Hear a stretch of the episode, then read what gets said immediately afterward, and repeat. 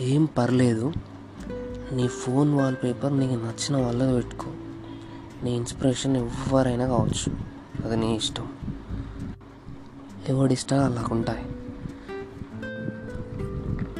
మీ mummy లేదా డాడీది మాత్రమే DP ఫోన్లో వాల్పేపర్గా పెట్టాల్సిన అవసరం.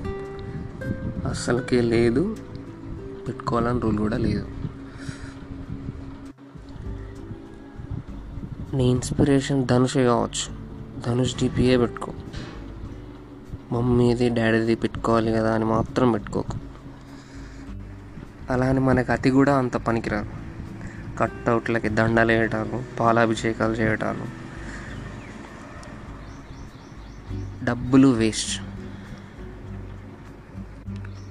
నీ ఫోన్లో మీ మమ్మీ డాడీ ఫొటోస్ కంటే నీకు నచ్చిన హీరో ఫొటోసే ఎక్కువ ఉండొచ్చు ఉంటే ఉండనే నువ్వు నీ పేరెంట్స్ని చూసి ఇన్స్పైర్ కాకపోయినా అట్లీస్ట్ నీకు నచ్చిన హీరోని చూసైనా ఇన్స్పైర్ అవుతున్నావు అని అర్థం.